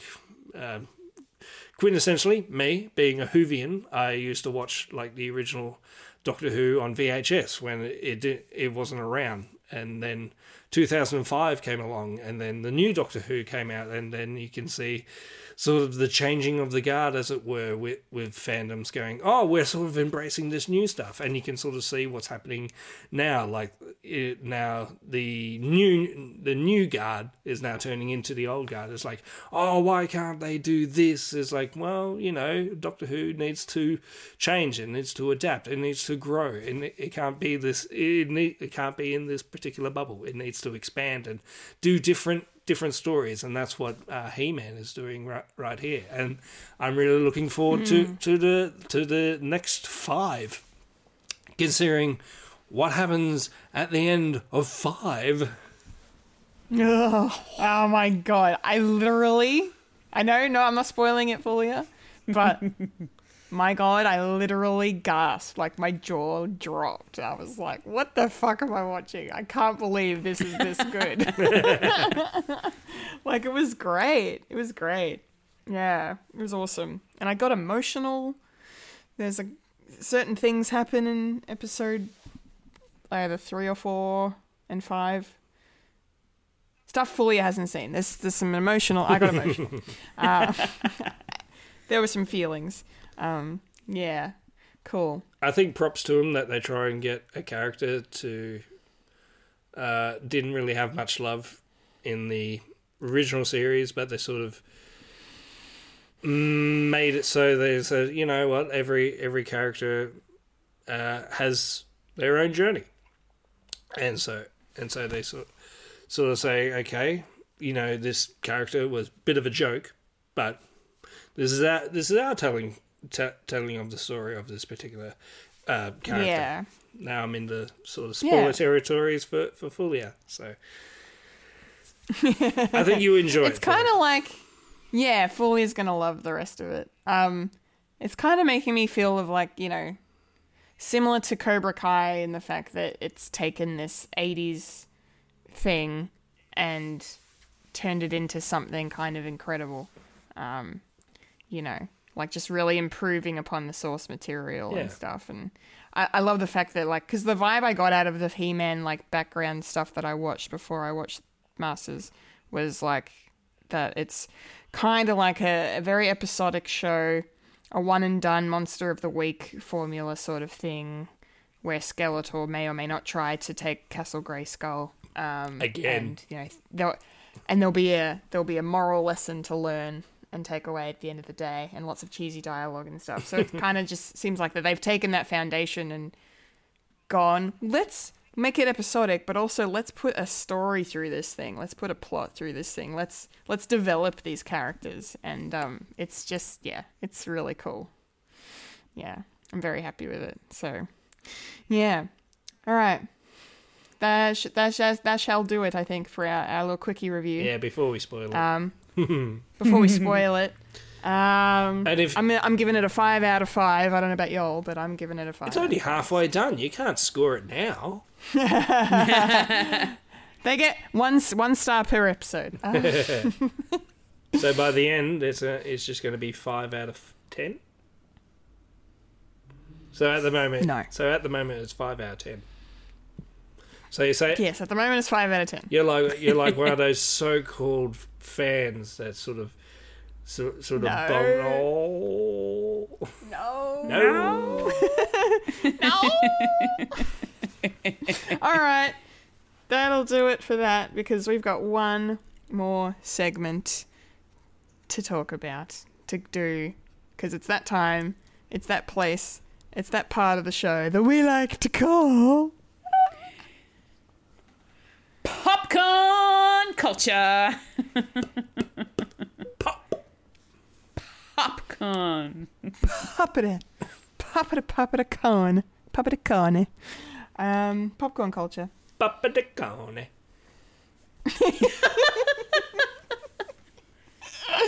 Puppet, corny. Um, popcorn culture. It's popcorn culture time. Cool. So, um, this week, uh, with no new Loki episode because it's done.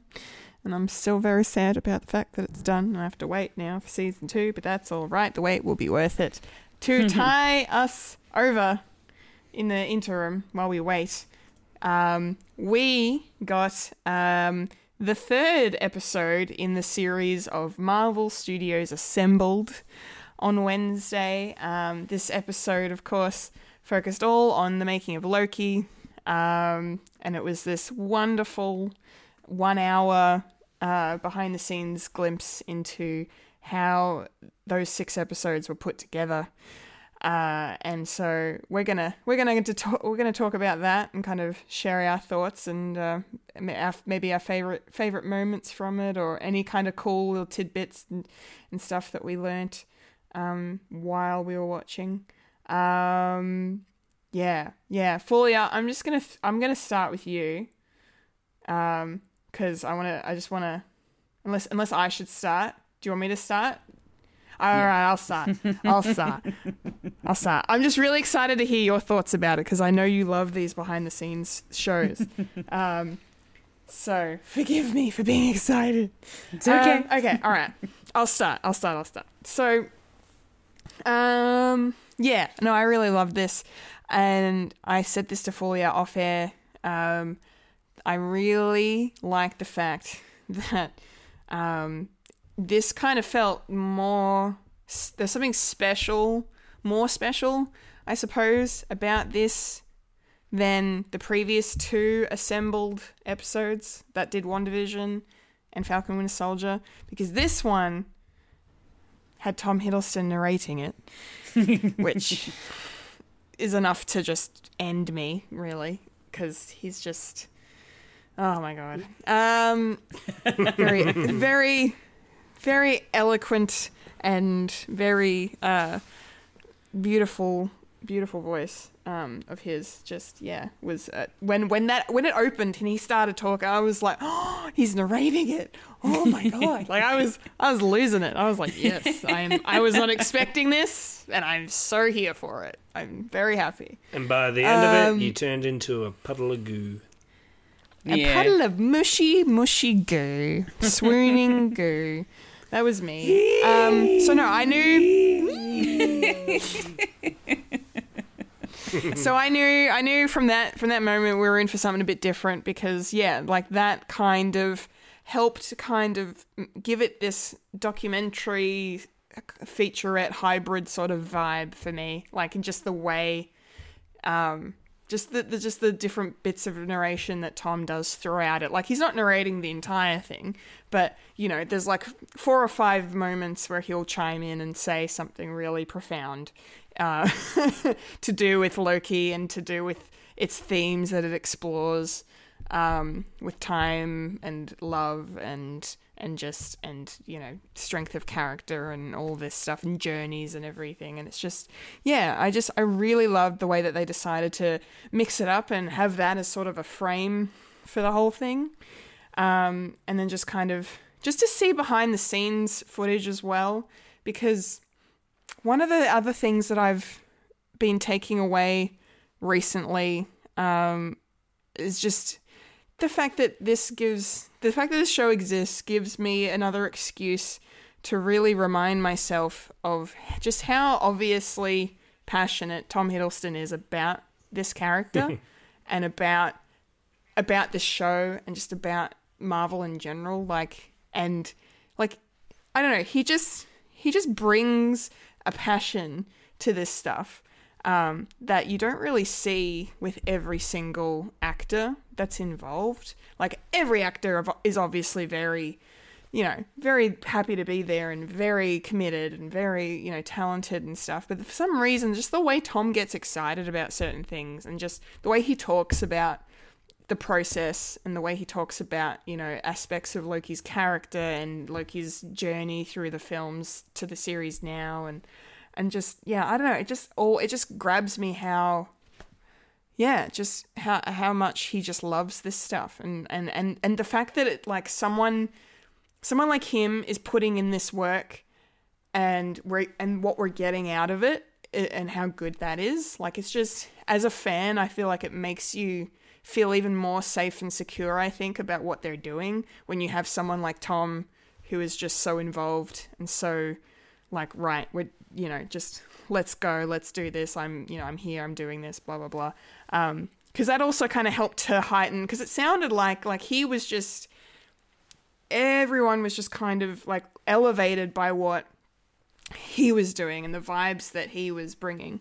Um, like, yeah, I don't know if I'm mixing my other knowledge in with the what what's in this uh, one hour episode because I've been consuming a lot of Loki related information the last six weeks, so um, six seven weeks. But yeah, but no, I just really loved. I loved. I, I feel so happy and lucky to be a fan of this stuff because it's just yeah the people that work on this and that's why I like these specials that they've done with WandaVision with Falcon Winter Soldier now with Loki just to see see the the people at work and not just the actors but you know the directors the the the writers like it was really cool to hear the writers perspectives as well throughout this thing and their take on on on the material um I didn't realize Michael Waldron was that young. He feels like he's older for some reason, but like he's in like his 30s or whatever, or like 20s, 30s, like he's a young dude. Um, but that was cool. Um, yeah, there's just so so much great stuff going on in this. Um, Fulia, um, do you wanna do you wanna chime in with your some of your your thoughts and feelings about this? What did you what did you love about this this special? Uh, I have to agree about the Tom Hiddleston narration. That was something special. It was, it was, it was so nice. It was so nice. Oh God, it's not fair. He's Let's give her a moment. Sorry, sorry. Oh, I just, oh, I love him. He's just perfect. Anyway, go Yeah. on, Fulia. Practically Uh, it was a nice. It was every also a nice. yes. it was also a nice little change of pace in terms of these type of um, you know behind the scenes documentary type stuff. Uh, just being able to hear a bit of a story happening, even if it is just behind the scenes sort of footage.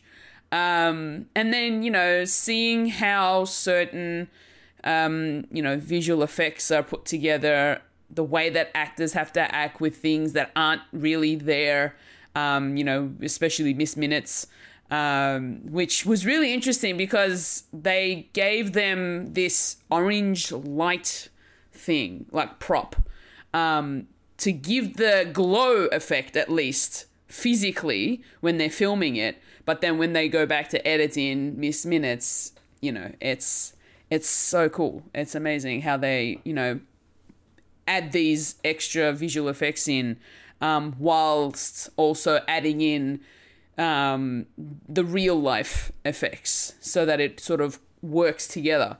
Um, the just I think I read this somewhere either it was some somewhere on my Facebook feed most likely that uh, Tom Hiddleston will forever play Loki as much as he's given the role. If he's given the opportunity Yeah. to continue Yeah. playing the role of Loki, he will play it because he loves it that much. Yeah, I think he said it in Yeah. this. Yeah. Yeah, yeah. Um, and you know the the the fact that they also showed us the footage of that time at San Diego Comic Con where he was actually dressed as Loki, um, as a I'm I'm assuming for a promotional gig for the Avengers film.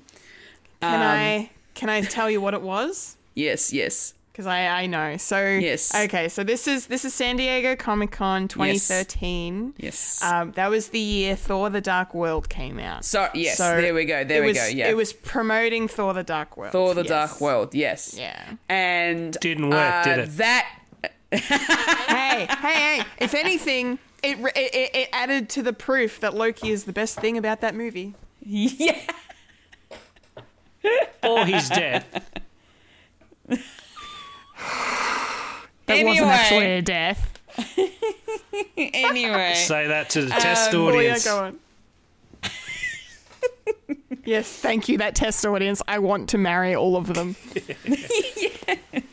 Thank God. um that year when that actually happened i actually like i didn't watch it live but i s- like i think it was like the following day or like an hour or two later when it, after it happened i saw it pop up on social media and i was and i watched it and i was just like oh my gosh that is awesome um i kind of i can't imagine what the fans would have been like in that room specifically in hall Apparently, it was insane. Yeah. it was yeah it Like, went I've- I've heard- crazy I've listened to a few interviews of, with Tom talking about it and just how mental it was. But like Yeah. he had he had command of that whole room. Oh, and there's yeah. like there's like five thousand people in there.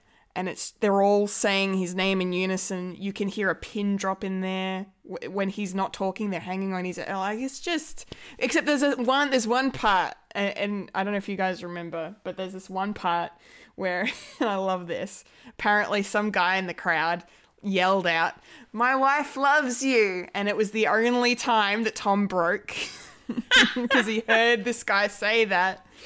Um, so you see him like crack a smile, and it's a Tom smile, not a Loki smile. Fucking And then- unprofessional. And then, and then, but then at Comic Con in it was like 20, 2015 or 2016, one of those years, Tom was there.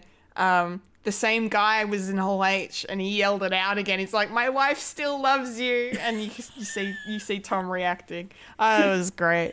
I just wanted to mention that. yeah Go on, Fulia. Sorry. Um, Go on. No, no, that's fine. Like, I don't know what else I could really mention. Just the, the fact that this, I love watching these type of behind the scenes type of, you know, docos and special features that you get on your Blu-rays and DVDs. And I'm kind of glad that Disney's doing that as at the moment with their streaming service um, on Disney Plus, where you can actually Yeah. go to the film that you've watched and if they have the tab that says extras you can actually go through it and see behind the scenes stuff which is really awesome Um, but in this instance, I, I'm just, I'm always in awe of how they Yeah. make these these shows or these movies, and it, it's just amazing. Well, can I ask you the one thing I, I made me think of you when I was watching it was there's a part where they're they're showing us the Lamentis set, like the Shrew set when they do that one that one take Yeah, yeah. action thing. Like, what did you think about learning like all that stuff? Like how they made they were able to do these cuts but hide them in there, similar to how they did 1917. 17 sort of yeah thing. yeah definitely Yeah. um it was really interesting that set by the way was amazing It was great. So I love cool. that set. yeah I love that oh my set. gosh like the whole Yeah. blue light type of scenery it's just so cool. graffiti and everything yeah the, the like, glow in the, the- glow in the dark paint is like oh awesome um yeah.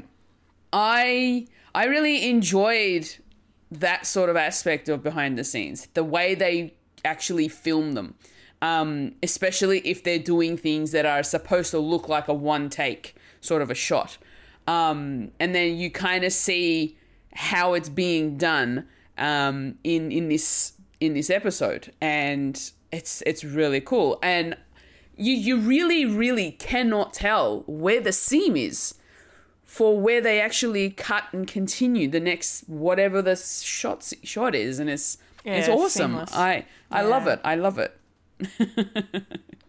Good. Yay. Yay. All right, Michael. What what um did you enjoy watching this this behind the scenes episode of Loki? Is it really an episode? Yeah. Um. yeah. It doesn't count. No Loki's died. It doesn't count. Maybe. An extra bonus Loki death. Uh, I was hoping, but you know, you can't have everything. What's that Stone song? You can't always get what you want. What you want? Yeah. Um, yeah, I I didn't notice that this was on until probably the Friday, and I thought anything else I watched? I was like, oh yeah, they they, they do that, don't they? So I, I I switched it on, and wow, um, I was actually wow, um, I was actually quite surprised that this is yeah, it's probably my my favorite assemb- assembled um episode because yeah, with the lo- with uh, Tom Hiddleston doing his uh, his narration, and you you can really tell. Speaking as a fellow artist, you can definitely tell that he's really really enjoying enjoying what he's doing, and and that definitely reflects on. Uh, the Loki series and how it's sort of really, uh, as you said, it's really infectious, and how uh, other people were sort sort of tackling this sort of um, TV show, and you can tell that this is so- something special that Marvel actually has, and it's and it's kind of great that this is the t- TV show that sort of changed Marvel forever, especially for the four, fourth um uh, the fourth phase Phase. yeah, I was going to say iteration, iteration, but it's not right. Uh, but but yeah, and he, he and Tom saying he, he will play Loki until uh, until he is basically kicked out or even dragged out of the, the Marvel Studios. It's like no more. It's like no, this is mine, my character, and I really. there- There's, it's very rare for an actor to say, "Okay, this character is mine, and I'm going to play him because it's so much fun." Uh, audience still lo- loves this character, and it's it's sort of like that relationship that you have with fans and uh, uh, with a particular IP, and it's sort of a good mesh. Probably the only only one that I can think of is probably uh, Christopher Lloyd playing Doc Brown. Like he Yeah. he he will not pass up a, ch- a chance to be Doc Brown, even if it's for an ad or anything like that. Even in um uh, uh, a thousand ways to die in the West. Die in the West. Yeah, I love that joke. It's, pro- it's so probably good. the only thing I actually enjoy in that in that movie. uh, of for some reason, Doc Brown just just pops up out of nowhere. Nowhere, it's like yeah, and I good. and I really enjoy stuff. that. So so yeah, if you, if um if there's a character that you love playing, um, go for it. I mean, what's there's no really harm to it. I mean, if you enjoy it, and it looks like Tom is probably going to be playing Loki forever. More Loki content. More. More. But Give it to me. yeah, but yeah, but it is enjoyable just seeing an actor just enjoying his work, and and it definitely reflects in, in this TV show, and especially in the making of something in the making of. It's like this this big, it's like this big bubble of joy uh, of him, and especially he he has a lot of input in what Loki does as a as a char- character, and there's not really much you can do because pretty much Loki, uh, his character is finished in the MCU, and now they're sort of enjoying the sort of take that they're actually taking Loki pretty much out of the timeline, and he can do whatever he whatever he wants.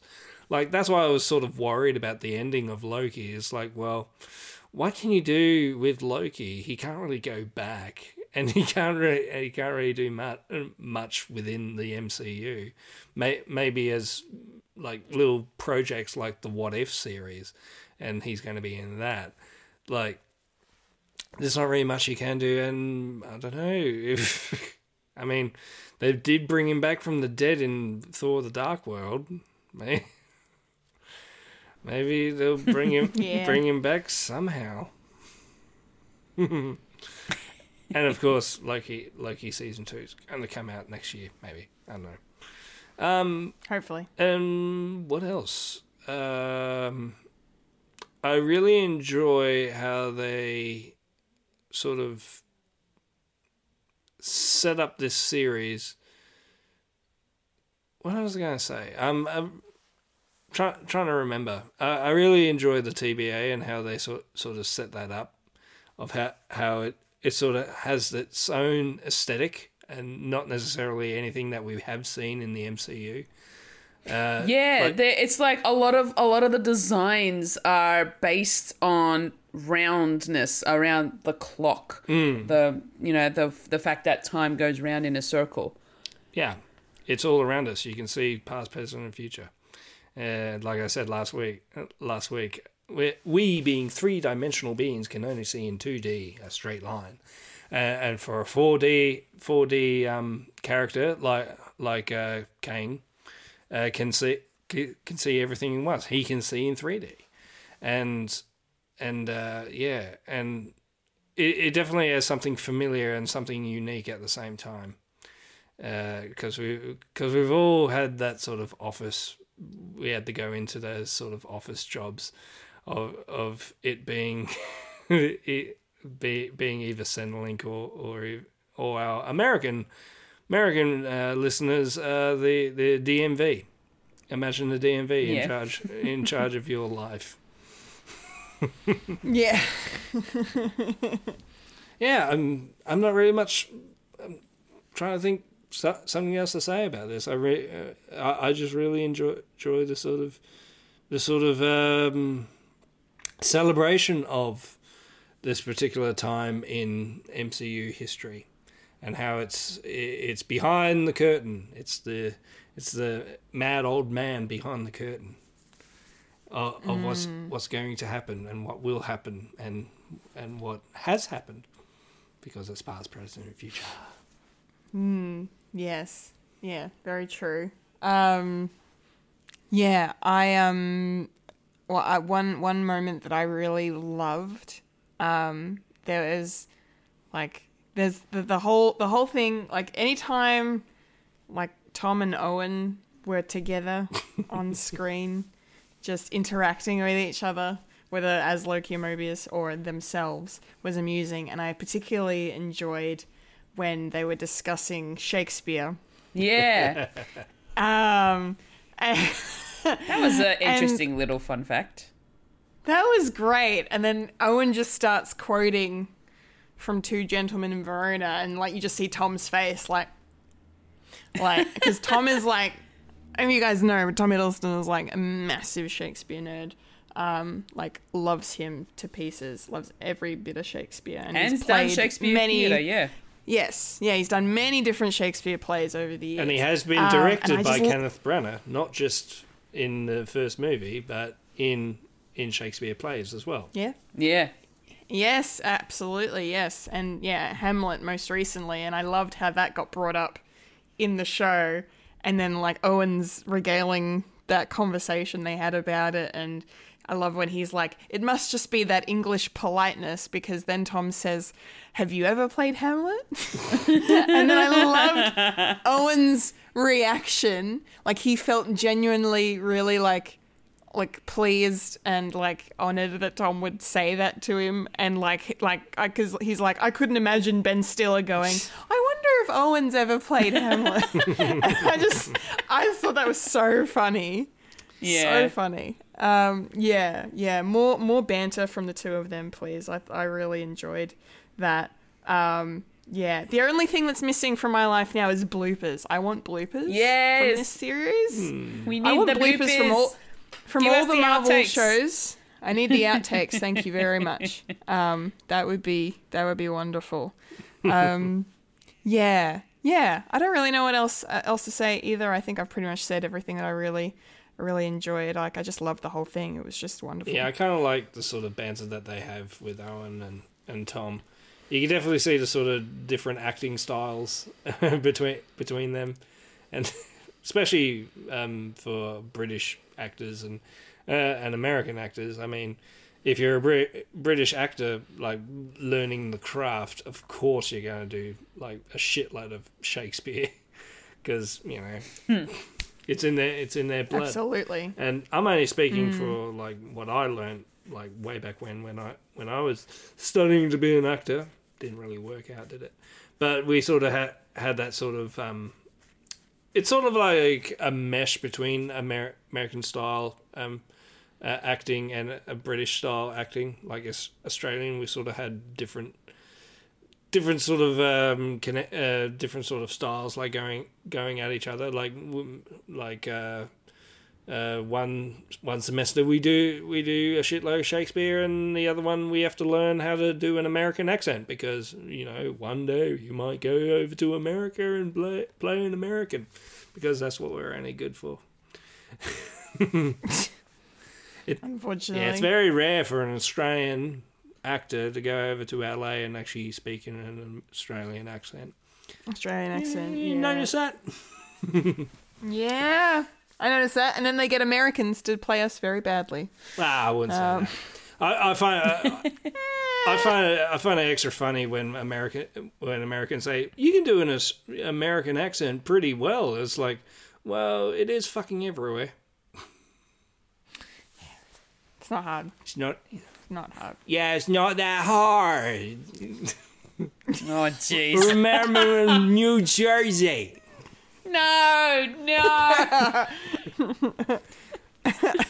Of course, I'm doing. on behalf I'm on behalf of my American friends, please don't leave me. They're from America, and they're all from Jersey. No, no, not. Well, I could do the sort of lazy thing, and everyone th- sounds southern.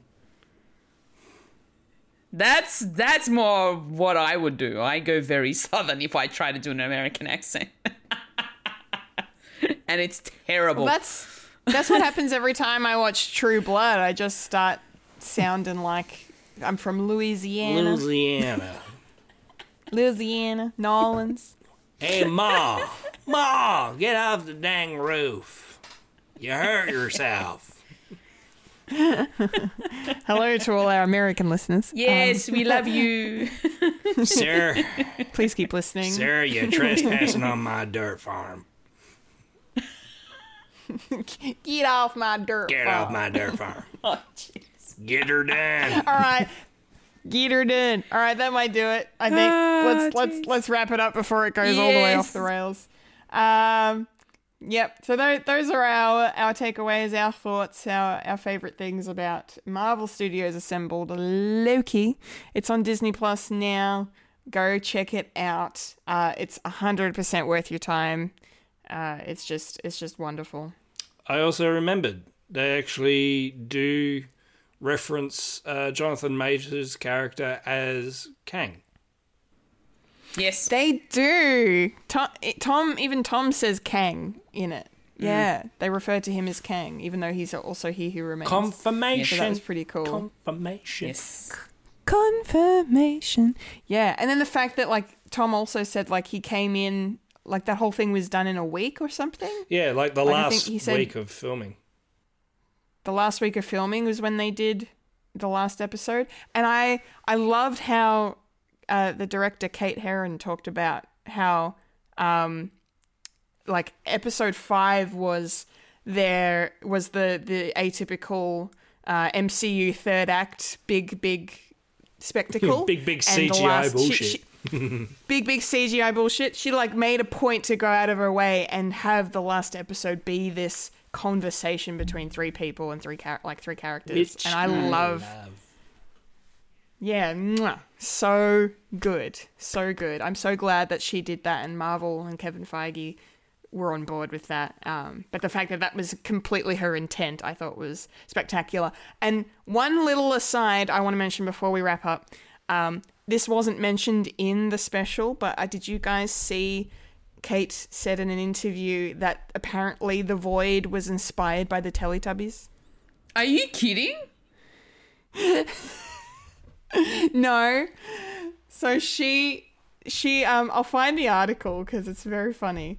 Um but basically the like how she pictured the landscape Ah, yeah. of the void was sort of like these rolling hills, Yeah.